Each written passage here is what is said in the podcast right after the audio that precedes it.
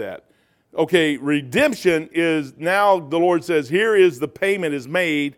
When anybody trusts, they get this. So the, the, the offer is now uh, solidified. Remission is the payment for sin. Is when you ask Jesus Christ to save your soul. Now here's where the hard part comes in. When you ask Jesus Christ to save your soul, you get your sins remitted. They go away. They're gone. Expi- expiation, expi- expiation, thank you. The act of purging, getting rid of it, it goes away. It goes completely away. The act of expediating something, uh, the act of extinguishing the guilt incurred by something. Uh, what the world constantly wants to do is put guilt back on us. And, and well, you do, you know, I, I said that last night in the message. Uh, I'm tired of people saying, well, you, you, you, we're all sinners. And we all mess up. The key to this whole thing is continuing to go on. A lost person, a weak mind, will always pick problems out with people.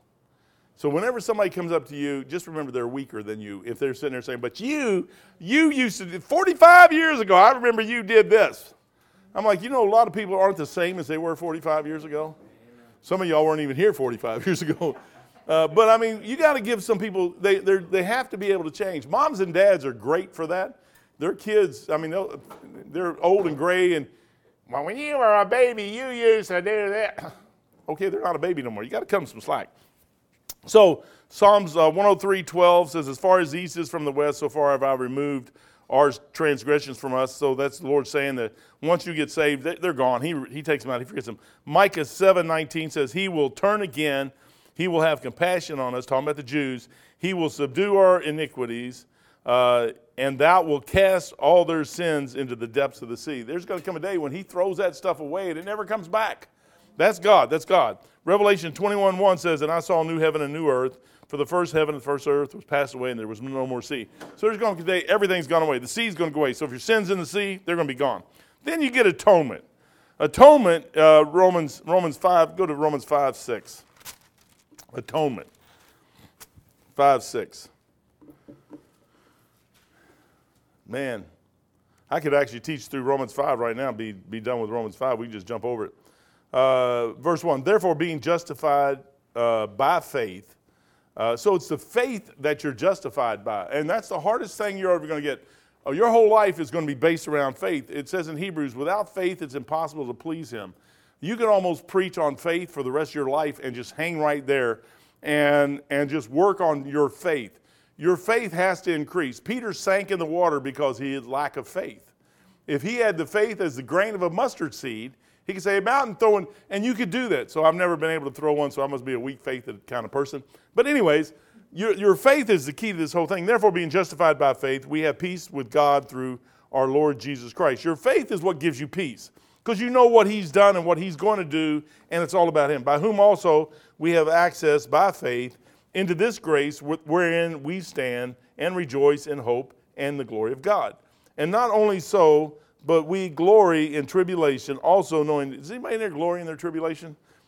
Uh, knowing that tribulation worketh patience, and patience experience, and experience hope, and hope maketh us not ashamed, maketh not ashamed, because the love of God is shed abroad in our hearts by the Holy Ghost, which is given unto us. For when we were yet without strength, in due time Christ died for the ungodly. So he died for, for to make a way. He had to make a propitiation to God for the ungodly. He had to do that. Had nothing to do with anybody. He had to make the way. The way was between him and the Father. He had to clear that path. That's what propitiation is. He cleared that path and opened that door. So now, then redemption could come on the other side of that thing. And the Lord says, okay, anybody who believes, I got now the payment he made. I'll lay that thing over here. We'll call it redemption. Anybody who trusts him can get redeemed. For scarcely, he goes, for in, in uh, due time Christ died for the ungodly. For scarcely for a righteous man will one die, yet peradventure for a good man some would da- even dare to die. But God commended his love toward us in that while we were yet sinners, Christ died for us. So God looked at us and looked at the possibility of the future and knew what the future held and said the only way to get us, because Satan came down to Adam and Eve and started this whole thing. Well, God allowed Satan in that garden. And he did it because he knew exactly what was going to happen. So he caused, he allowed the problem to happen in his infinite wisdom and his plan. So, in his infinite wisdom and plan, he allowed a way to come through to get us out of it. Now, wisdom will choose that. Foolishness won't. but God commended his love in, toward us, and while we were yet sinners, Christ died for us. Much more than being now justified by his blood. So when we trust in the blood of Jesus Christ, all these new Bibles take the blood out. They'll take blood out. They'll, they remove the word blood. Oh, it's just a word. No, it's not a word. It's more than a word. It's what it actually was. Christ died on a cross and shed his blood at Calvary. That blood is what was paid to God the Father in heaven. When Christ walked in, he said, Mary, touch me not, for I have not yet ascended. He walked into heaven with a, with a, uh, a, a laver of blood, some amount of blood he walked into heaven with and he walked right down through there to the throne room and to the altar and he put his blood on that altar and that's where the propitiation came in. The moment he did that god said now i'm appeased. I've got an offering. If the devil comes up and says anything he goes nope i got a perfect offering. Right there it is. Just made i'm happy. Now the father's happy the son's happy and the holy ghost is happy. And we're not yet. We get happy. Everybody gets happy man. You just get happy after a while much more than being now justified by his blood, we shall be saved from wrath through him. Why? Through his blood. And so many times we miss that thing when we get down to atonement. Uh, it's the recon- reconciliation of God and humanity and humankind uh, through the sacrificial death of Christ. And it wasn't just the death of Christ, it was the shedding of that blood. God, it says the, over in Leviticus 17 11, it says, the life of the flesh is in the blood. Now, if you don't believe that, cut your throat right here and let your blood drain out and see how long you live. Better yet, don't do that to yourself. Find somebody you really dislike, do it to them, and just or watch some of these shows on TV, and it happens to them all the time. But anyways, the life of the flesh is in the blood. Leviticus 17:11. The life of the flesh is in the blood, and I give it to you upon an altar to make an atonement for your souls. For it is the blood that maketh atonement. So the question is, if he's the same in the Old Testament as he is in the New, when did you make a blood offering? There's the key. Somewhere you had to take a lamb and you had to kill that lamb and take that blood and throw it. That's a good one for a Catholic, man. I mean, you burn them, you nail them. Say, when was the last time you took a lamb? Anybody, Jehovah's Witness or anybody. Uh, I, I, the other day I had to go get some, I was on uh, Craigslist or, or Facebook or something. I found some parts for some air conditioners. And uh, it was over on the west side of town. It's a black guy, which I don't care whether they're black or white, but most black people are or Jehovah Witnesses. They get turned into Jehovah Witnesses for some reason. And uh, so I go over there, and I was just getting ready to hand him the track. He said he's a Jehovah Witness. I said, I'm done. I said, Lord, I ain't even going to tell the guy. I sit there and said, Hey, I'm from Anchor Baptist Church. I'm buying this stuff for Anchor Baptist Church. I, I want you to know it's Anchor Baptist Church. And the Lord really did this, Lord. Did. But as far as giving that guy a track, I really didn't even care to do that. I've fought with so many Jehovah Witnesses. It's a waste of time. Uh, the guy seemed to be a nice guy. He seemed to be okay. But I'm like, I'm not even here. I'm here to buy something from you and I'm not here to get in an argument with you, but they have rejected the blood of Jesus Christ. And that's where their problem is. And what these new Bibles are doing is they're all rejecting, they're pulling the blood of Jesus Christ out of it, and they're trying to say it's, it's the sacrificial death that he did at Calvary. It's more than that, it was the blood that he shed. God required at Passover a blood offering. He said, You take the blood and you put it on the lintel, which are the two doorposts here and here, and then and a spot right there. And when you do that, the bucket is right here below the thing. You've just made a cross across that door. And what the angel of death is going through the city streets, he says, Yep, I see the blood. And he walks right by. He goes, Yep, I see the blood. And it's the firstborn. The firstborn is the one he's after in that room. and, and you got a firstborn cow, it dies. You got a firstborn cat, it dies. You got a firstborn rabbit, it dies. You got a firstborn kid, it dies. If the grandfather and the son, uh, the grandfather and his son, the, the father, his son, and his grandson were all firstborn, all three of them died. The firstborns died. Unless you had the blood. It's the blood. It, it's the blood that maketh an atonement for sin. It says right there. Uh, for if when we were enemies, we were reconciled to God by the death of his son, much more we're reconciled uh, much more being reconciled, we shall be saved by his life. And not only so, but all, we also joy in God through our Lord Jesus Christ, by whom we have now received an atonement. So the atonement is God's Uh, it is the reconciliation of God and, and humankind through the, Jesus Christ is the one who brought us back together. It's the atonement right there. Imputation. Uh, imputation is another word that is in our text. Go back there. Well, it's a word that Dr. Ruttman gave in, uh, uh, that we should look at. Imputation, the act of God whereby he charges the sinner, the sinner's sins to Jesus Christ. Your sins were all placed on Jesus Christ. And uh, again, here you go. You, when we walked in and you mentioned something about doing something to offend somebody else, uh, we need to stop and remember that our sins, when I got saved in 1980 on a back porch in Louisville, Kentucky, all my sins at that moment were placed on Jesus Christ. I was predestined at that point. I was not predestined at that point to get saved. The moment I got saved, when he, when he brought everything before me and I understood it, and I trusted Jesus Christ, I got in Christ right there. Christ, then, I went back to a cross 2,000 years ago where Christ died on the cross, rose again third day, got into Jesus Christ. Christ is in heaven, the door was opened up, and I'm now in eternity, uh, seated in heaven places in Christ Jesus right now.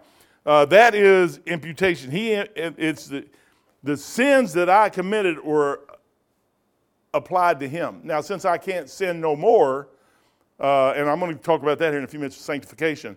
Since I can't sin anymore, uh, my soul is, is clean as it can be.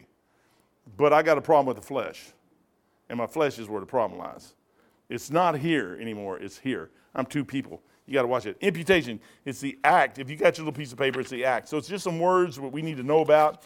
You need to know about. 17, 18, Romans 4.23.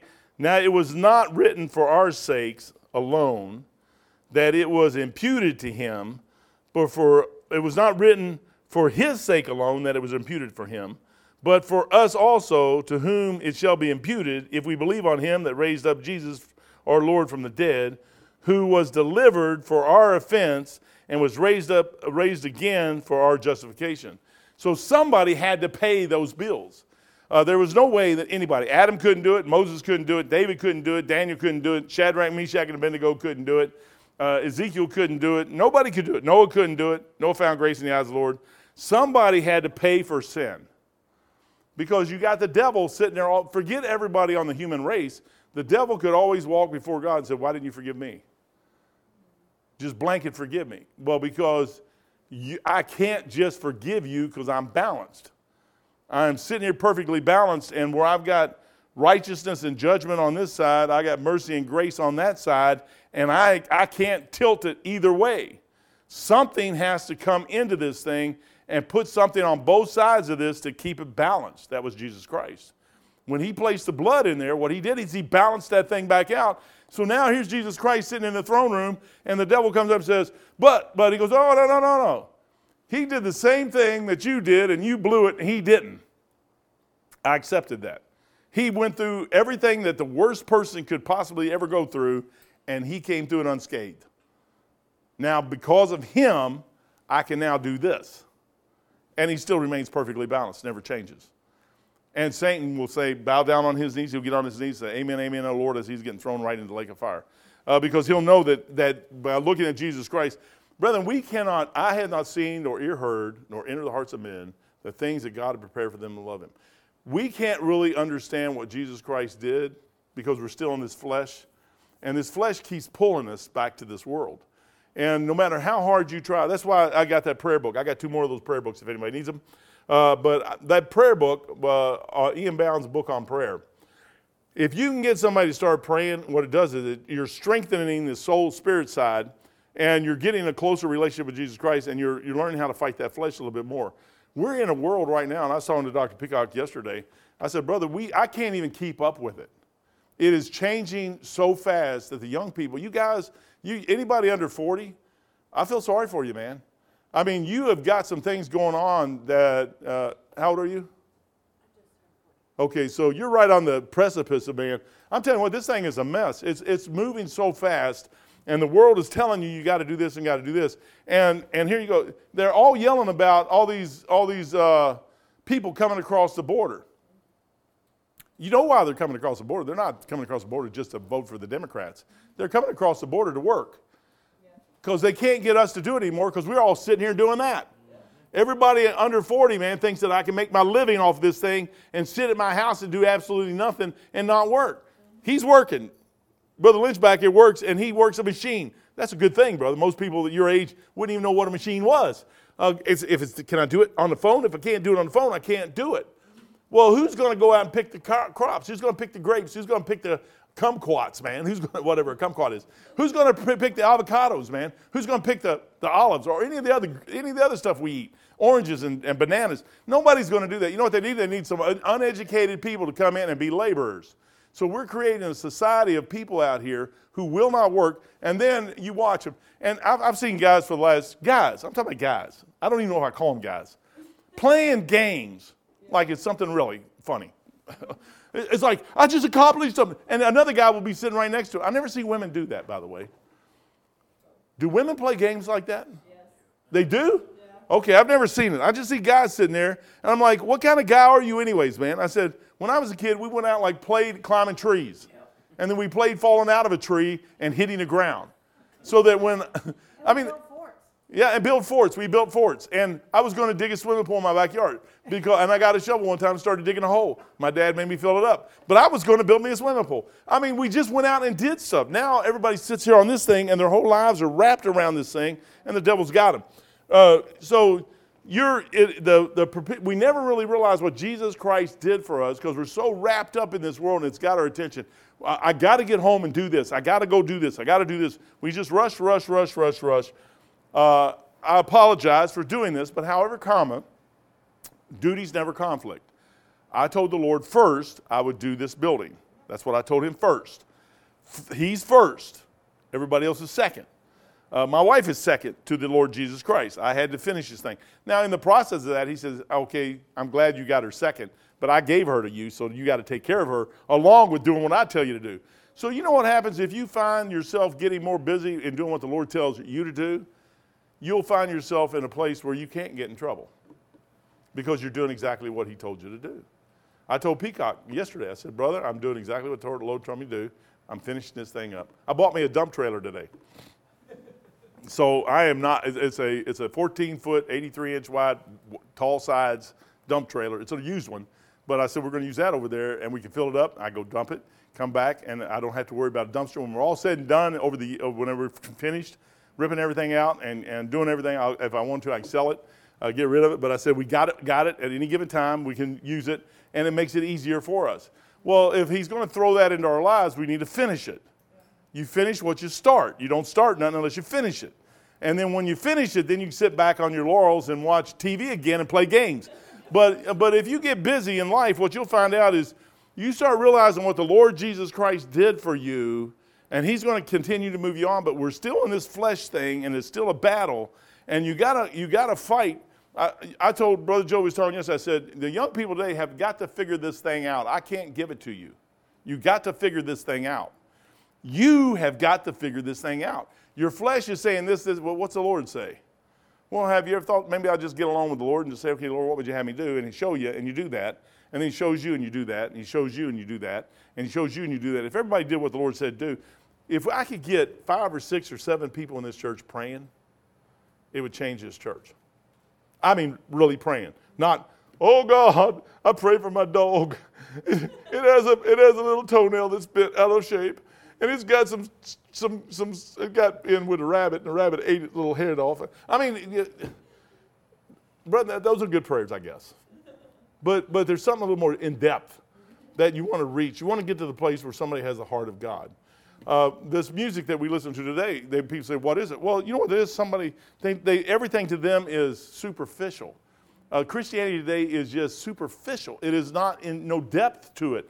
This stuff that you're looking here for is depth. It's all depth. Regeneration, the act of, of salvation in which the Holy Spirit. Number number number eight. Let's look at regeneration. Now, this is what happened. The act of salvation in which the Holy Spirit enters the sinner and gives him a new life by a new birth. A new spirit able to respond to the Holy Spirit is created within the sinner. Now go to John chapter 3. Probably the greatest story in your Bible for this is, is Nicodemus. I love Nicodemus. Nicodemus is a cool guy. Nicodemus is, is honest, Nicodemus is searching, He's real. Uh, and, and somebody who is going to get saved needs to come exactly like Nicodemus does. You got to come to the place where you don't, don't know what's going on. There was a man of the Pharisees. Nicodemus was someone who learned, who was understanding, who met all the quotas. He had been a great Catholic priest. Uh, he was a Jewish Pharisee. He went through all the schools. He probably studied under the, uh, the feet of Gamaliel. He probably was right there in the same class with Paul when he was Saul, learning the same thing he did. He passed all the tests, got all the A's and, and uh, A pluses and all that other stuff. Uh, but then he met a man named Jesus one day. And he goes, This guy's a little different than everybody ever met. I could always overcome everybody else, I could outdo him. But this guy is different than everybody else. And we start. There was a man of the Pharisees named Nicodemus, a ruler of the Jews. Now we're talking about regeneration. The same came to Jesus by night and said unto him, Rabbi, we. So it's not just him, there's a group of them that know that there's something different about him. We know that thou art a teacher come from God. You just didn't show up on the, on the screen, and you're not no Benny Hinn, and you're not, you know, I was in there listening to that. They, started talking about Benny Hinn. They said what he would do is somebody would come in the door, and they'd look like they were weak and tired and old and beggarly, and they'd get them a wheelchair, and they'd put them in a wheelchair. And then they'd say, so and so lady just came in, and we put her in a wheelchair. So he'd get her up on the, on the platform and hit her on the head, stand up and do it. And she'd stand up because she could stand up. She was standing up when she came in the door. And, but nobody in the crowd knew that and they thought she was crippled, and she just got. He never said he healed her from her infirmity. Never told you what it was, but you assumed he he uh, uh, he insinuated that she was crippled because she's in a wheelchair. Well, they set up the whole crowd, and that's what Christianity does. They set this whole thing up, and they make everybody think, well, if you just do this, this, this, and this, you're a good Christian, and and that's what messes churches up. Nicodemus says, okay, I got all the I got all the check off blocks, but something's different about you that are a teacher come from God, for no man can do these miracles. So that he, it isn't just the first miracle. Jesus has been doing some stuff for a while. And it's got around that, hey, this guy is now doing stuff that nobody else can do. The, the proof is in the pudding. By their fruits you shall know them. Nicodemus is an honest man. Uh, a dishonest person will, will throw the fruits away and throw the, the stuff away and just keep on believing what they want to believe. He said, uh, Come from God, for nobody can do these miracles that thou doest except God be with him. Jesus comes back. Jesus answers and said unto him graciously, Verily, verily, I say unto thee, except a man be born again, he cannot see the kingdom of God. Nicodemus saith, Honest man, saith unto him. Now, uh, uh, people who believe in water baptism will throw baptism right here. It has nothing to do with baptism. It's context. Jesus answered said unto him, Verily, verily, I say, Nicodemus, verse 4, said unto him, how can a man be born? He's thinking exactly like what he thought he just heard Jesus say. He's thinking about being born again. Well, then what's he do? The natural man, well, he says, say to them, How can a man be born when he is old? Can he enter the second time in his mother's womb? He's talking about the first birth and be born. Jesus answered, Verily, verily, uh, I say unto thee, except a man be born of the water, the first birth, exactly what Nicodemus just said, and of the Spirit, he cannot enter the kingdom of God. Go back to uh, uh, John chapter 1, verse 12.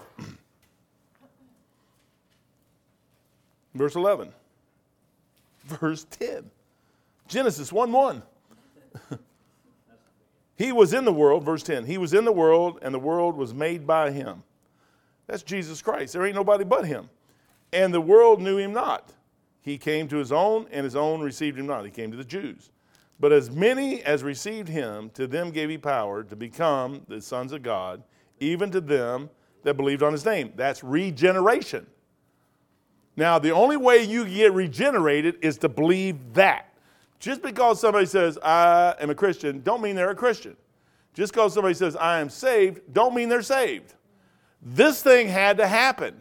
If this did not happen, they did not get it. Now, he says, examine yourselves whether you be in the. I'm saying preaching. I should be teaching. I, I don't know how to do anything.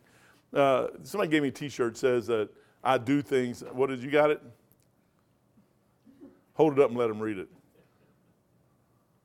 That's what I do. I fix stuff and I know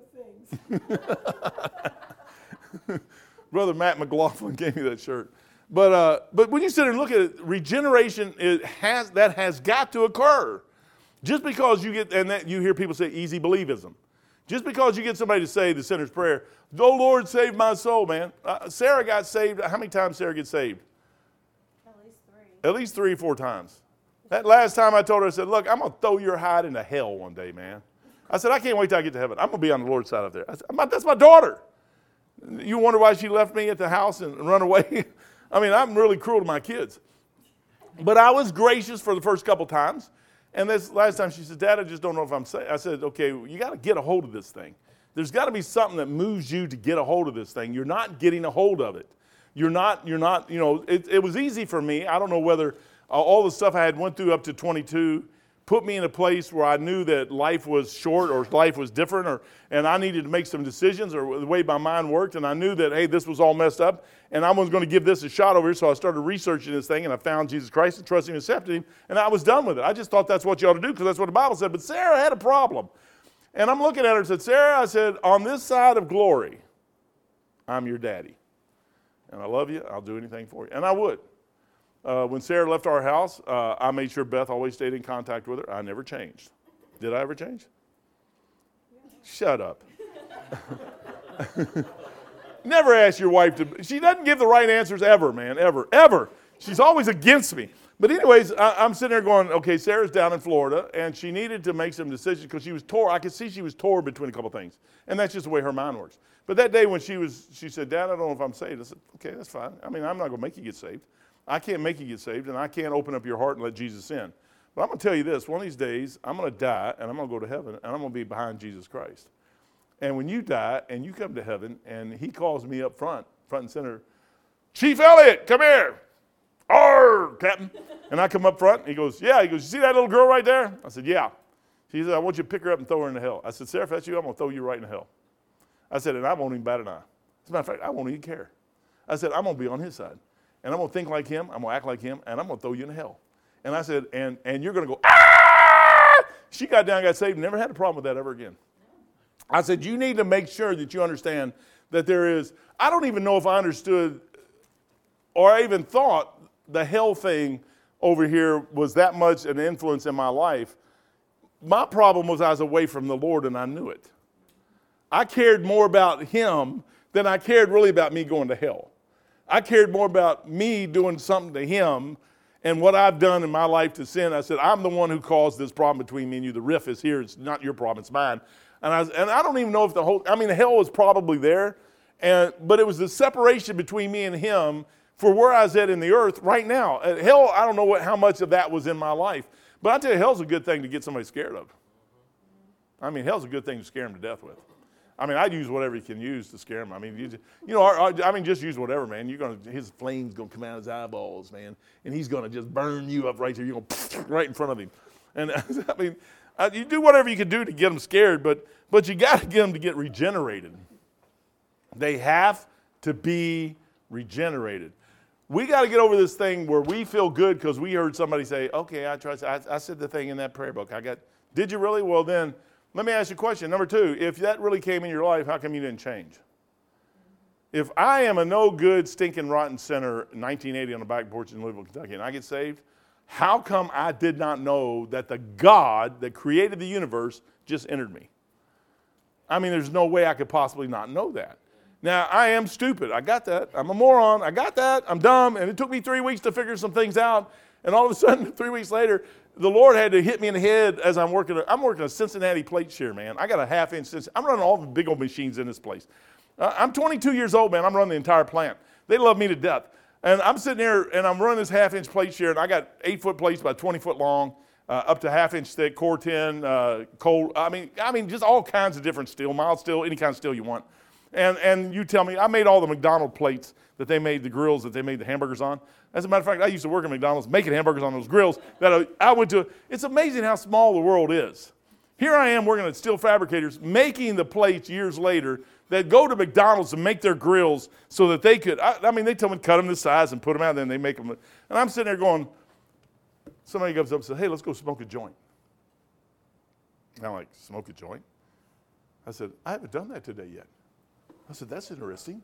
I mean, I'm just, I'm just sitting there running this plate shear, and I just stopped, man, and said, wait a second. I said, what's up with this thing, man? I mean, I, I get out of bed in the morning rolling the joint. I smoke it on the way out of bed. I said, man, I said, I got some of the best stuff in my. I got Columbia. I didn't have this back in the day, man. It was good stuff, man. I mean, no, I'm not telling you go do it. I'm just telling you, I never had nothing. I didn't go get to cheap nothing. I had good stuff. I didn't pay for it back then either. So I've learned this stuff my whole life, man. I'm just, this is me. You know, your character never changes. You, you need to understand, I was just as much as a, as a Jacob back then as I am right now. I was always in for the good deal, man. Why I sold pot by the kilos is so I could get kilos for free. The more I sold, the more I got. I got stuff for free, man. I could, I, all my friends got it for free. Now, that is not what you should do. That's just what I did. But you know, the Lord don't care about none of that. David's going, I can't believe this guy, man. What's this guy doing? but I'm telling you, you, you want to love God? I'll tell you how you love God. I looked at that and said, Lord, you winked at that. That meant nothing to you. You winked at the, the times of that stuff that I did, you just winked like, that boy is stupid, man. stupid ain't even the word. He's going to regret that when he's 65. His mind's going to be totally gone. He ain't going to have no brains left. And he's going to regret doing all this stuff back here. He goes, but, but, but, but, but, I'm going to wink at that thing and let it go on. And by the time when I got to the place where I, on that back porch, I realized I got saved. And three weeks later, I mean, I hadn't done anything for three weeks. I did it all the time. Now for three weeks, I haven't done anything, and I didn't know it. And God sometimes had to flip you in the back of the head and say, hey, and brings this person up and he says something, and all of a sudden it floods. And the Lord says, something's changed in you. I'm like, what's changed? And I'm like, and I went back and I said, I didn't do it today. I said, I didn't do it yesterday. So my mind wasn't that messed up. And I didn't do it the day before that. Or they, and I went back to that back porch that night. I said, that was the last time I did anything. I said, what did you do, man? What did you possibly do? I said, I got to go see Rolf. And you know what, the, the, what a Christian will do, a saved person will do? They will go to somebody who they think can tell them. I didn't go to no Catholic priest. I didn't even have a thought of going to a Catholic priest. He never helped me up to this point. Why would he help me up to now? I said, My Uncle Rolf is a Southern Baptist preacher. I thought all Baptists were, you know, they were right there. I was Church of God. I'd probably went to Church of God at that time. I had no issue with any of them. Uh, Catholic, Mormons, forget them guys. Jehovah's Witnesses, queers. I wouldn't have done that either. But, but, but a Baptist preacher, I was thinking, man, them guys are it. And Rolf had pretty much all the answers. I was in there bawling, man. I was bawling my eyeballs out. Something changed. I'm not, and he said, I'm not, God's not a respecter of any person. So why would he do that for me and not do that for somebody else? The question is, do you really want it? Now, I'm not going to tell you you got to bawl and cry and go do drugs and get off the drugs and do this and do that, go drinking and partying. Well, maybe I missed something. You didn't miss anything. What I'm telling you, there's some, finding God is, is when it comes to regeneration, something should change in a person's life. And it may take some time for that to figure, for them to even figure that thing out, but something should change.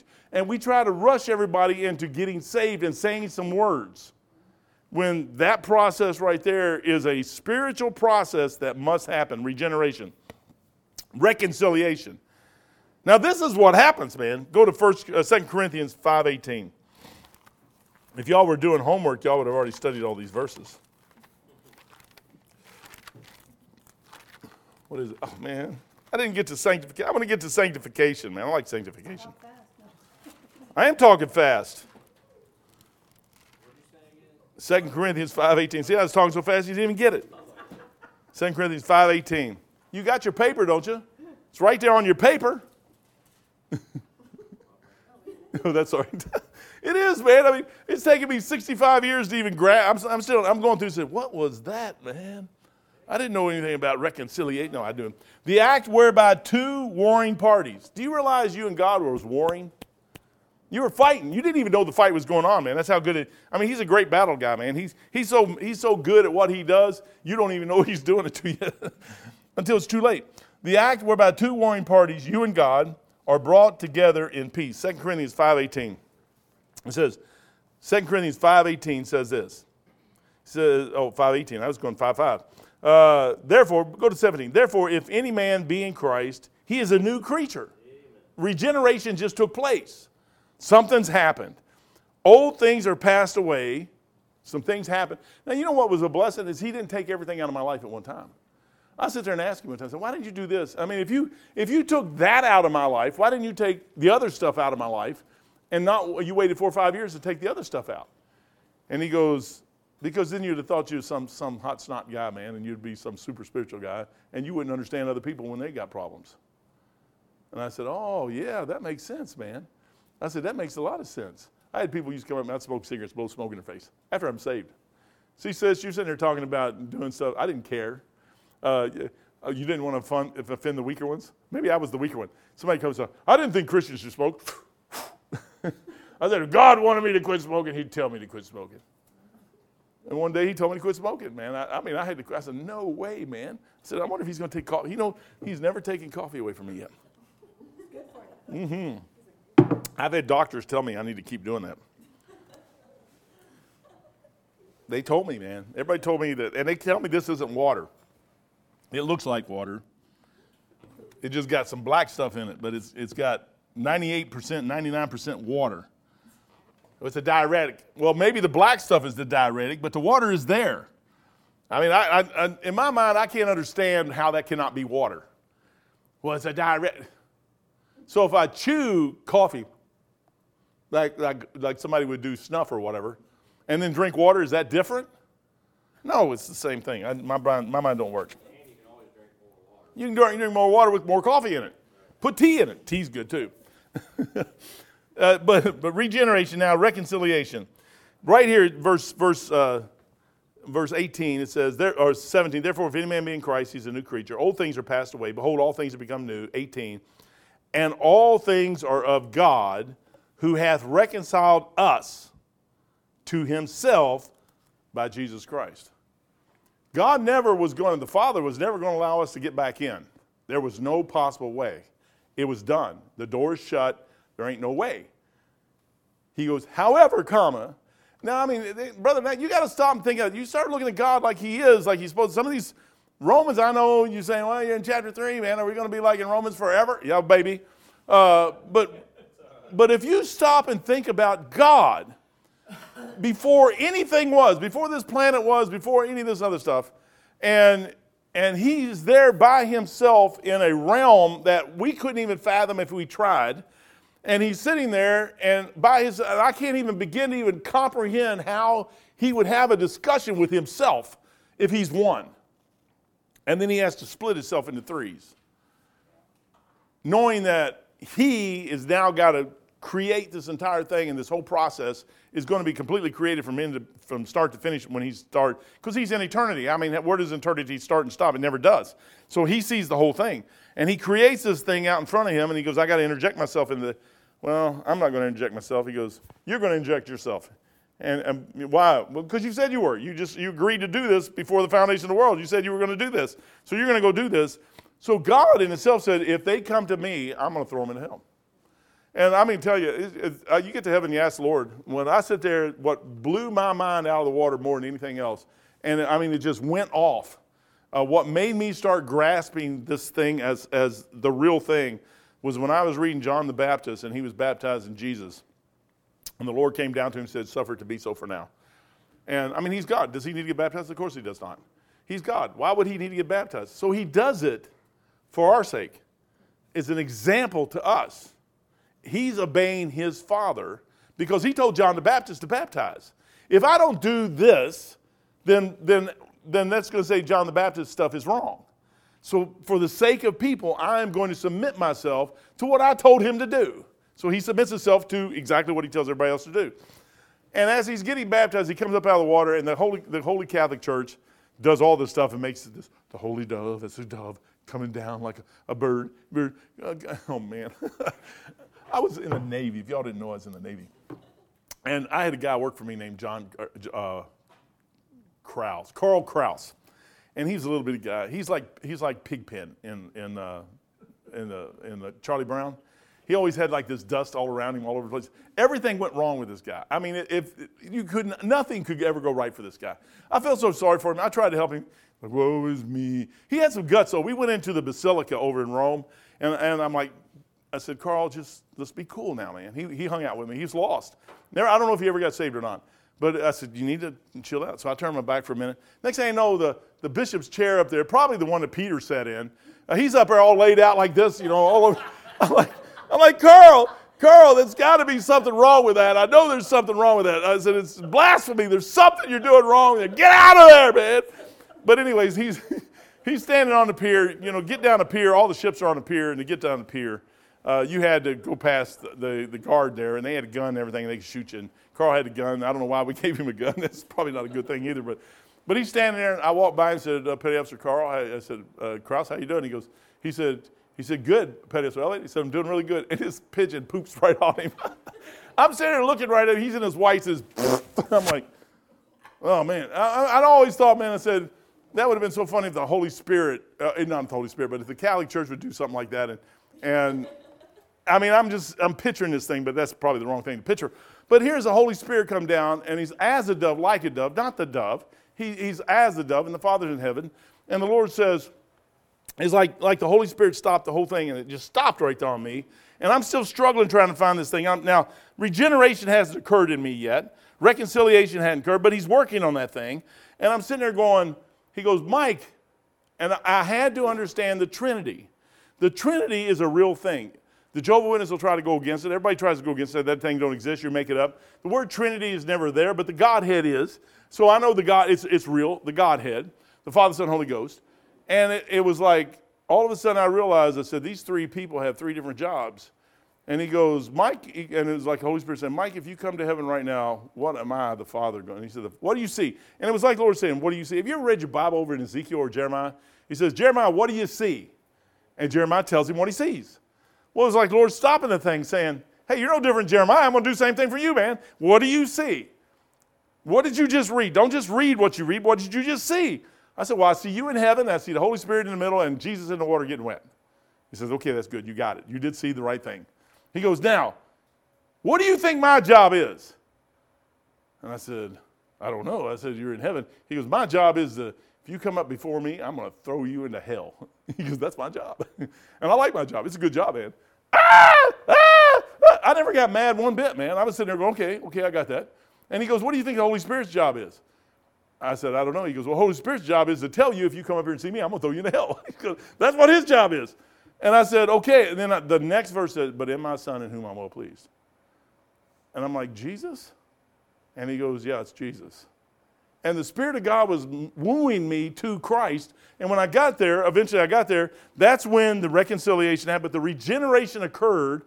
I got sanctified and I got reconciled. All that stuff happened like right there. Poof. That's a wonder you don't just blow up, man. Uh, what was that? What was that show? Uh, oh, I ain't gonna say it because it, it probably shouldn't be said in, in a Bible study. Bringing Walt Disney into it, uh, but reconciliation, spiritual circum. Uh, Romans chapter five one. I am reconciled. God loved me. He reconciled me. Uh, he says, and all things are of God, who hath reconciled us to Himself by Jesus Christ, who hath given to us the ministry and, and hath given to us the ministry of reconciliation. Now, brethren, what we have was we're ambassadors. And we now have, once you get a hold of this thing, and that's what you need to get a hold of this thing, so that when somebody comes up to you, you can give them the answer for the hope that is within you. What's wrong with our churches today? They, oh, uh, come on down here, man. We'll get this boogie woogie stuff and we'll have all of our guitars up on the stage and, and we'll get the drum sets and we'll start doing this and Jesus loves us and na na na na, Jesus loves us. And it gets worse and worse and worse. We're acting like the world. You know why I hate football? Because people try to take what the world has. There's sports has never been, it's always been Catholic to start with, anyways, but the sports has never been uh, a Christian organization. Jesus did not get the disciples out playing rugby.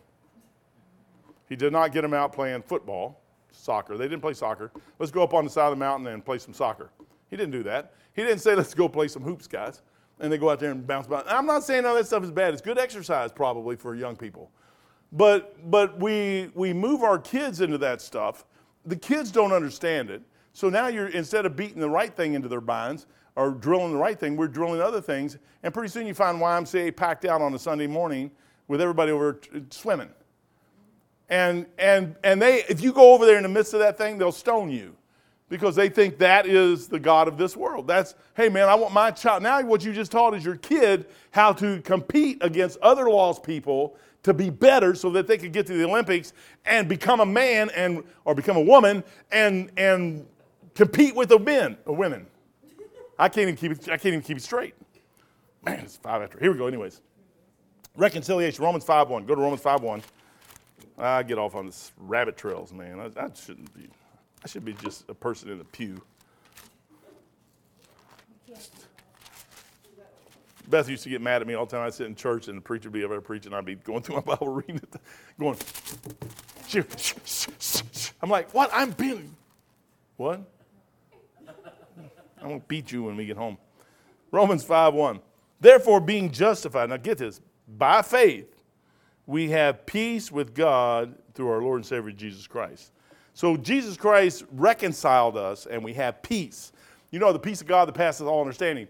Uh, people, when they, they're not sure of their salvation, what they never really did is they never got some of this stuff down. Did a regeneration process happen in your life? Uh, just like Sarah, it took her two or three times. Dr. Rummon always said, hey, man, uh, if they get saved 50 times, let them get saved. One of these times it'll take. And you baptize them every single time. You always get baptized after, never confuse the situation. You baptize them after they get saved. Andrew got saved, and he was six years old, six, five.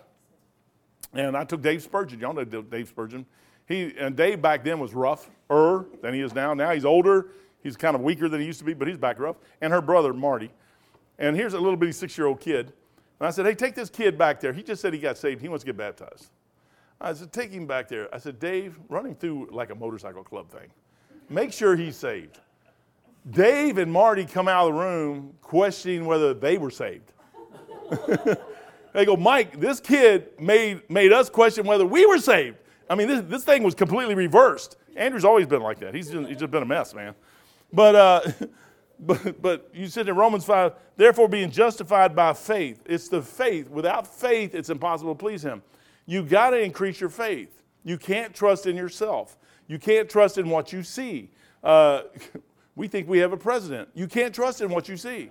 I, I thought it was funny that train wreck up in, I mean, I listen to radio just sparsely, and I heard that uh, Trump, I didn't know this until today, that Donald Trump went up to where that train wreck was and was giving him water. He took him to McDonald's and bought everybody McDonald's, man. Anybody who came in McDonald's, he's, Trump, he's got the money to do it. He's sitting there saying, hey, I, I, he said, I like McDonald's, man. He said, I like burgers. I like hamburgers. And he goes, I know this menu better than anybody in here, man. I can tell you everything on this menu. He said, you, nobody knows this menu better. You know how Donald Trump is. I mean, he's just, and, and so then, then, then this other guy comes from Washington, whoever he is, uh, Buddha, Budapest or whatever is it. and he comes in and everybody says, why are you here after Donald Trump? Why weren't you here like before? This has been three weeks. He comes up here and brings us truckloads of Trump water, and you don't bring us nothing. He feeds us McDonald's, and you don't feed us nothing. I said, Why are you doing this? I'm thinking, Our world is messed up. Therefore, being justified by faith. It's faith. They don't have no faith in our government. They have no faith. But we should have faith in Jesus Christ. Our faith should always increase. We have peace. The peace of God that passes all understanding comes in. Donald Trump is a good example because people have faith in him because they know he'll do what he says he's going to do the best he can. I'm not saying he's a great man. Uh, he's a rich man, I'll tell you that. He's a very rich man. Through our Lord Jesus Christ. So, justification, reconciliation is where two parties, me and God, were at odds. He showed me that at the baptism. He goes, and the Holy Spirit and me and God are at odds. And Jesus Christ is over here saying, I want to get you back with my daddy, my father, with me. You can't understand all that, so don't even try. All three of you, we're three, one, one is three, and all this other stuff, and, and the one in the middle died for me. And, and you'll hear people say stuff like that all the time, and it makes no sense at all. To me, I mean, I got to get to heaven. I got to get a new mind to understand that thing. How you three could be one, but you broke up into three parts, and you're one, and you're in eternity, and I'm in time, and, and I don't know when to. I mean, the, brother, the thing gets wild. You got to learn to trust Him, and that's why you got to get a Bible. Anyways, spiritual circumcision, uh, uh, Colossians 2 1, 2 11, 2 11. Colossians 2.11. I want to get down to at least get down to sanctification. If you just give me a minute. Uh, Joe stole some of my time. Y'all kept asking questions when I should be teaching, so y'all owe me 10 or 15 minutes, maybe an hour or so. y'all can go anytime anybody needs to go, just go. Uh, I don't want to keep you here if you have to go, and I know how tired you get. I, I get tired too. Uh, Colossians 2.11. Colossians 2.11 in whom also, go back to verse, verse 9. For in him dwelleth all the fullness of the Godhead bodily. That's the Trinity right there. The Godhead is the Trinity. Okay, and you go over and John, First John tells you about the Godhead. And ye are complete in him. So you're not complete without him. You can't be. Uh, which is the head of all principalities and power, in whom also ye are circumcised with the circumcision made without hands, in putting off of the body. Well, could you understand how Peter looked at Paul and said, What are you talking about? he goes, Of the body of sin of the flesh by the circumcision of Christ. So Christ knew, the Holy Spirit knew, and that's what he's telling Nicodemus. Verily, verily, I say thee, except a man be born again, he cannot see the kingdom of God. When a person gets born again, you get regenerated right there. At the moment of regeneration, spiritual circumcision takes place. The Holy Spirit comes in and he cuts your body, your soul, and your body apart where it's two things. He takes your soul over here, seals it unto the day of redemption, brings your spirit back to life. All of a sudden now you're a new creature. You're not the same anymore as you were. You're new. Something new should have happened. Now, uh, here we got to get you, everybody's not going to get that. The Lord knows that. If, if, and, and we should tell everybody we can, and we should always be willing to give an answer for the hope that's within us. We should always have a gospel track in our pocket ready to hand somebody. But this thing happened to me because I was looking for it, and I wanted it. And I didn't know what it was. And the Lord looked down and seen me wallowing in my own blood, and He seen, He said, That kid wants the truth, and I'm going to give it to him. They don't, and I don't have to do nothing. I already know what the future is for them. And it isn't that I've created this future. That's what they're going to do. They're never going to get it. I don't even have to mess with him. He's not obligated one bit to go to a lost person and tell them anything. But if he sees in a lost person that they want something or he already knows it, then he's going to make sure that person gets what they need to the day they get to the. I think he's got angels about. I think he had angels about me before I saved, making sure that nobody could touch me till the day I got to that back porch in Louisville, Kentucky, and trusted him. There's no way you can make anybody else saved. There's no way you can even tell if anybody else is going to get saved. But the circumcision takes place when, when all that stuff happens, it happens. So Colossians, he's talking about the circumcision. Adoption. The act whereby, that's number uh, 11. The act whereby God takes a sinner and puts him in the family of God upon salvation. Now that was John, I read that. He gives you power to become sons of God. Ephesians 1 5, I'll stop, I'll stop at this one right here. And I'll shut up. Ephesians 1 5. Man, I really tried to get through this stuff. I really did. Ephesians 1 5. Having predestinated. Now, see, here's people, they don't understand what words are, so they, they mess the whole thing up. Having predestinated us unto the adoption of children by Jesus Christ. You didn't get predestinated without Jesus Christ. There's no way you could get predestinated without Jesus Christ. So they say, oh, you're predestined before the foundation. No, no, no, no. Jesus Christ was predestined before the foundation of the world. And he, him and the Father, the Holy Spirit, God, the Father, God, the Son, God, the Holy Spirit decided this is the plan. This is what's going to happen before the foundation of the world, before anything ever happened, they said this is what's going to happen. It's played out, it's happened.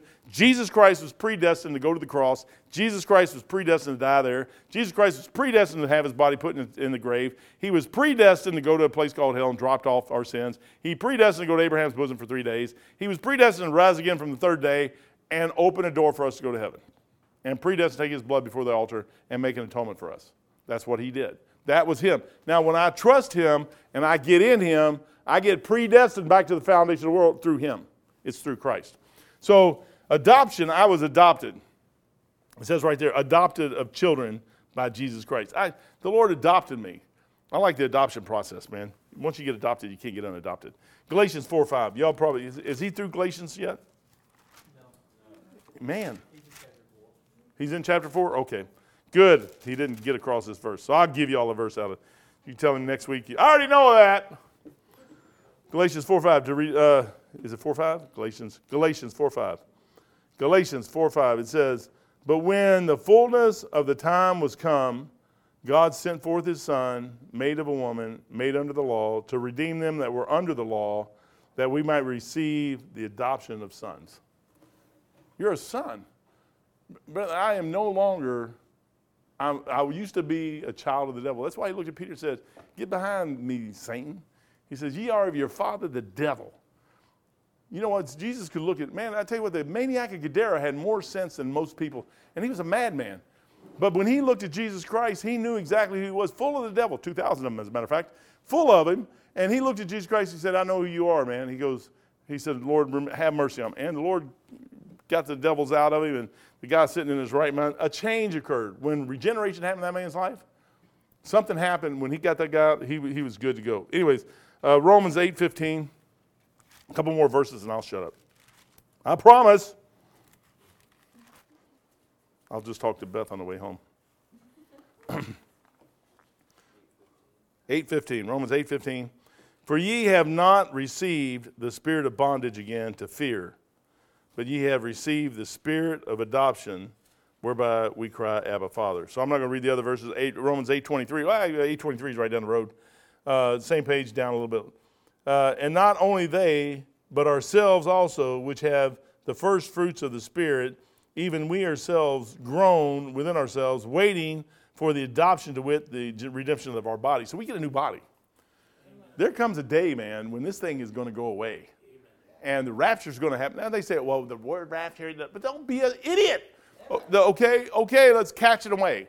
It says right there, there's coming a day I get a new body. and I'm waiting for that, man. I am waiting for that. Uh, I, Peacock, I was talking to him the other day. He was the one on the, uh, I talked to, and he said, he said, I told him, I said, brother, I'm trying to get this church done.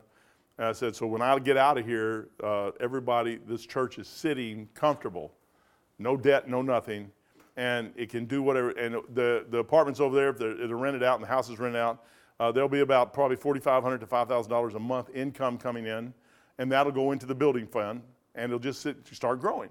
$60,000 a year, maybe. And if the church puts up additional money into that, at the end of 10 years, you could have a million dollars sitting there. And if you want to put a building on, you don't have to ask nobody for nothing.